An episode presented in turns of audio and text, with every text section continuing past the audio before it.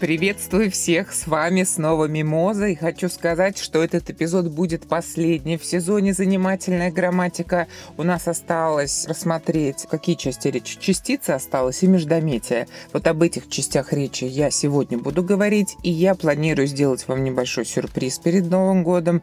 30-31 числа выложу эпизод такой необычный, новогодний. И после новогодних праздников я уже вовсю готовлюсь к новому сезону. А будет новый сезон. Могу сказать, что он будет в диалогах, не в монологах. Это вот такое объявление. И давайте перейдем непосредственно к теме нашего сегодняшнего эпизода. Итак, на повестке дня частица. Напомню, что союз и предлог из служебных частей речи мы уже рассмотрели. Сегодня замыкающая у нас часть речи – частица. Частица – это служебная часть речи, которая служит для выражения оттенков значений слов, словосочетаний, предложений и для образования форм слова. В соответствии с этим частицы принято делить на два разряда. То есть выделяются смысловые и формообразующие частицы. Частицы не изменяются и не являются членом предложения. В школьной грамматике принято подчеркивать отрицательную частицу «не» вместе с тем словом, к которое она относится. Особенно это касается глаголов. Я думаю, вы все помните, что «не» с глаголом пишется раздельно. Да, и вот этот момент, что мы подчеркиваем сказуемое и «не» тоже подчеркиваем вот этой двойной сплошной линии. К формообразующим частицам относят частицы, служащие для образования форм условного и повелительного наклонения глагола. К ним относят следующее. «бы», как показатель условного наклонения, пусть, пускай, да, давай или давайте. Это показатели повелительного наклонения. В отличие от смысловых частиц, формообразующие частицы являются компонентами глагольной формы и входят в состав того же члена предложения, что и глагол, то есть подчеркивается вместе с ним даже при неконтактном расположении. Ну вот, например, «я бы не опоздал, если бы не пошел дождь». Да? В данном случае «бы не опоздал», «бы не пошел» мы подчеркиваем одной сплошной линией, это вот сказуемое, которое содержит в себе условное наклонение глагола. Условное наклонение глагола да, содержит в себе, в свою очередь, частичку «бы». Кроме того, выделяются смысловые частицы, которые выражают смысловые оттенки, чувства и отношения говорящего. По конкретному выражаемому им значению они делятся на такие группы. Первая группа – отрицательные – не, не, вовсе не, далеко не, отнюдь не. Второе. Вопросительные. Неужели, разве, ли или ль. Да, с мягким знаком тоже так говорят. Третья группа указательная. Вот, вон, это. Четвертая группа уточняющая. Именно, как раз, прямо, точно, точь в точь. Пятая ограничительно-выделительные. Только, лишь, исключительно, почти, единственно. То, да, с дефисом. Я то, например, да, имеется в виду. Не постфикс, я об этом позже скажу. Шестая группа восклицательная. Что за, ну и. Седьмая усилительные. Даже, же, ни, ведь, уж, все-таки, ну. И восьмая группа – это частицы смысловые со значением сомнения. Едва ли, вряд ли ли. В некоторых исследованиях выделяются другие группы частиц, поскольку не все частицы могут быть включены в указанные группы. Например, такие частицы, как дескать, якобы, мол. Частица «не» выступает как отрицательная в конструкциях безличного предложения с опущенным сказуемым. Например, в комнате ни звука и как усилительное при наличии уже выраженного отрицания. В комнате не слышно ни звука. При повторении частицы «не» выступает в роли повторяющегося сочинительного союза. В комнате не слышно ни шорохов, ни других звуков. Смысловую частицу «то» надо отличать от слова, образующего постфикса «то», выступающего как средство образования неопределенных местоимений наречия. Вот давайте сравним. Какой «то», куда «то» — это постфикс «то», а я-то знаю, куда надо идти. Здесь «я-то» тоже пишется через дефис, но это частица не являются частицами постфикса «ся», «то», либо, «не будь», раз уж мы про них заговорили, и приставки «не» и «ни» в составе отрицательных и неопределенных местоимений наречий, а также причастий прилагательных, независимо от слитного или раздельного написания. Вот мы говорим о том, что в слове «никем» и «ни с кем» в данном случае, да, это слитное и раздельное написание при появлении предлога, это не частица, это приставка.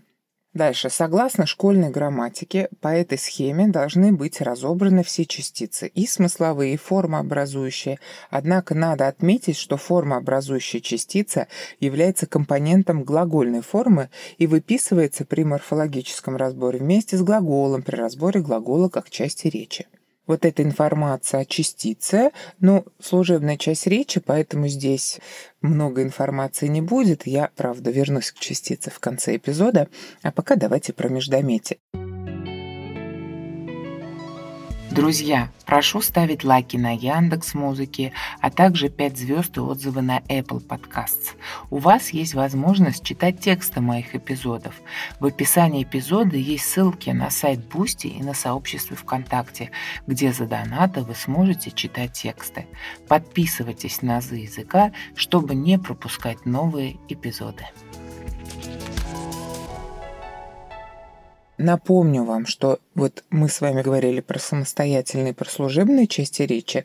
Тут, конечно, все не все так просто, да, то есть количество частей речи разными учеными выделяется разное, и я думаю, что в новом сезоне мы об этом еще будем говорить, дай бог. А вот про междометие скажу, что это часть речи, которую не относят ни к самостоятельным, ни к служебным, она так особняком стоит. Почему? Вот смотрите, междометие – это особая часть речи, не относящаяся ни к группе самостоятельных, ни к группе служебных частей речи. Междометие объединяет слова, выражающие чувства, побуждение к действию или являющиеся формулами речевого общения или речевого этикета – по значению междометий бывает трех разрядов. Первое. Эмоциональное междометие выражает, но не называет чувства, настроение. То есть радость, страх, сомнение, удивление. Это такие междометия, как «ах», «ой», «увы», «боже мой», «батюшки», «вот те раз», «слава богу», «как бы не так», «фу». Второе. Императивное междометие выражает побуждение к действию, команды, приказы. Ну, эй, караул, кис-кис, вон, кыш, марш, фру. И третье – это этикетное междометие, является формулами речевого этикета. Здравствуй, здравствуйте, привет, спасибо, пожалуйста, простите. Всего хорошего. Междометия не изменяются, не являются членами предложения, ну, как и служебные да, части речи. В предложении, например, «вокруг слышались только охи и ахи», слова охи и ахи являются не междометиями, а существительными. И вот опять же в следующем сезоне мы будем называть с вами такие необычные случаи, да, вот здесь охи и ахи, представляете, являются существительными, за исключением случаев, когда они выступают в функции существительного в предметном значении, то есть по лесу разносилась звонкая ау. Междометия обособляются при помощи запятой или восклицательного знака. «Ба» – знакомые все лица. Да, из Грибоедова «ба» с восклицательным знаком.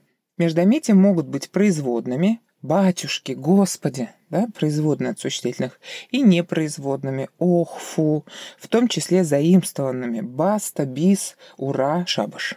Междометие не следует путать со звукоподражательными словами. Эта группа слов стоит вне части речи. Они передают звуки живой и неживой природы. Мяу, каркар, дзынь. Звукоподражание находится вне классификации слов по частям речи.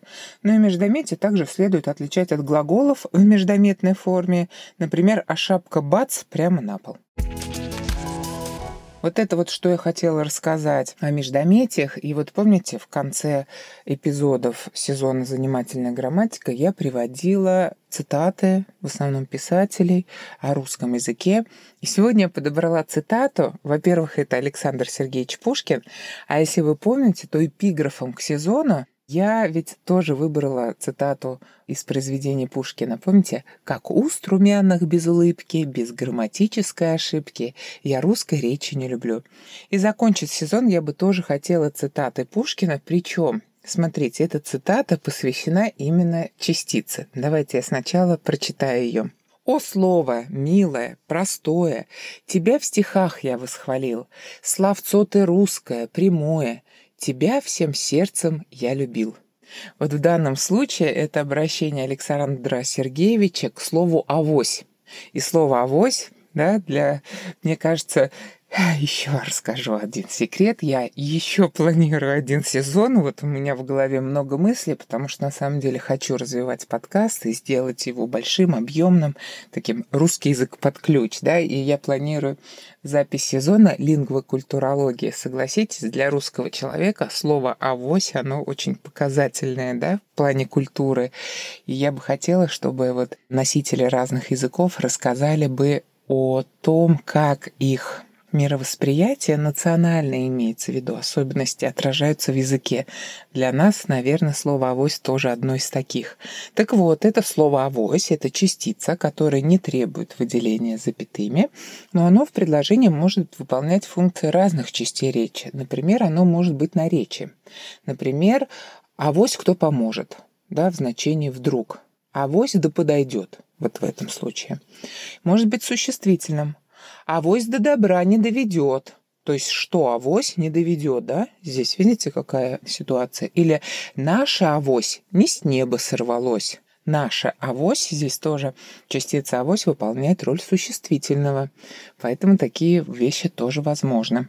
Ну и вот, в принципе, последняя цитата, наверное, о языке в целом тоже будет принадлежать Александру Сергеевичу Пушкину. Послушайте. Разум неистощим в соображении понятий, как русский язык неистощим в соединении слов. Хочу сказать, что в начале следующего года выйдет моя книга «Русский язык с мимозой». Я решила ее посвятить как раз-таки 225-летию Александра Сергеевича Пушкина, потому что он является основоположником современного русского языка. И, конечно же, говорить о том, что современный русский язык немыслим без его произведения, однозначно. Да, язык меняется, динамично развивается, но Естественно, Пушкин сделал большой вклад в его развитие. И хочу сказать, что книга будет продаваться в онлайн-магазинах. Это будет Озон, Буквоед и Читай город.